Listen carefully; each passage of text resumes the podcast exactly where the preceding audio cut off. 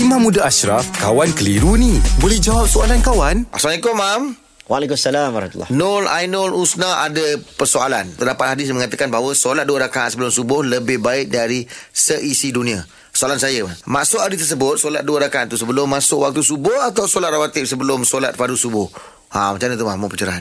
Ni ramai orang confused. Bila sebut solat sunat fajar ataupun solat sunat subuh, dia ni maksud yang sama dengan solat sunat qabliyah subuh. Qabliyah subuh bermaksud selepas daripada azan kita solat 2 rakaat. Itu qabliyah subuh. Okey. Lepas tu baru kita sembahyang fardu subuh. Yang fardu tadi tu. Okey, yang fardu tadi 2 rakaat. Jadi maksud bagi solat sunat subuh ataupun solat sunat fajar subuh itu adalah selepas daripada azan dan sebelum daripada sembahyang subuh. Itu maksudnya khairun minad dunya wa ma fiha.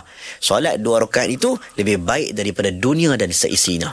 Okay. Dia punya pahala tu, kalau you nak jadi jutawan, you cari duit sampai bila pun tak kaya. Tapi you semayang 2 rakaat sebelum solat wajib subuh, 2 rakaat sebelum solat wajib subuh, you akan dapat dunia dan seisinya.